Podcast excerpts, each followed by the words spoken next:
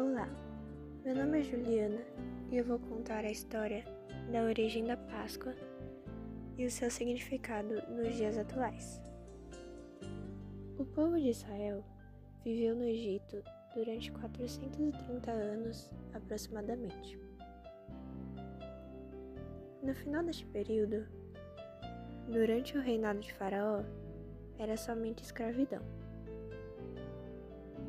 O povo clamou a Deus por libertação, e Deus enviou Moisés para ordenar a Faraó que libertasse o povo.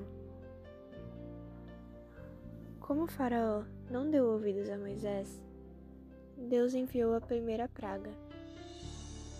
Mas somente na décima praga, Faraó consentiu deixar o povo ir. Quando a décima praga estava por vir, Deus anunciou a Páscoa com o propósito de livrar o povo de Israel da morte e libertá-los do cativeiro egípcio. Naquele dia, o primeiro do mês, Deus mandou que Moisés orientasse o povo a no décimo dia pegar um cordeiro sem mancha ou defeito algum e o guardasse dentro de casa por quatro dias. No décimo quarto dia, ao entardecer, todos deveriam sacrificá-lo e passar o sangue no batente de suas portas. Sua carne deveria ser comida com pães asmos e ervas amargosas. A cabeça, os pés e as vísceras assadas no fogo. Deus disse também que era para o povo comer apressadamente, com os sapatos já postos nos pés e o cajado nas mãos, que esta seria a Páscoa do Senhor.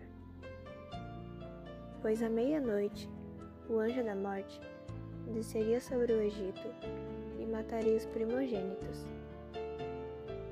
Porém, nas casas onde houvesse sangue na porta, ele não entraria. Naquela noite, Deus estaria libertando todo o seu povo do cativeiro e guiando-os até Canaã. Este cordeiro hoje simboliza Jesus Cristo, que morreu para pagar pelos nossos pecados. Que no Antigo Testamento era simbolizado por um cordeiro, hoje é simbolizado por Jesus Cristo, que comemorou a Páscoa com seus discípulos. O Senhor Jesus estava assim estabelecendo a nova aliança, colocando o pão e o vinho como elementos principais representando seu corpo e seu sangue, mostrando que através da comunhão com seu corpo, que é a Igreja, da purificação dos nossos pecados, através do seu sangue, teríamos vida eterna.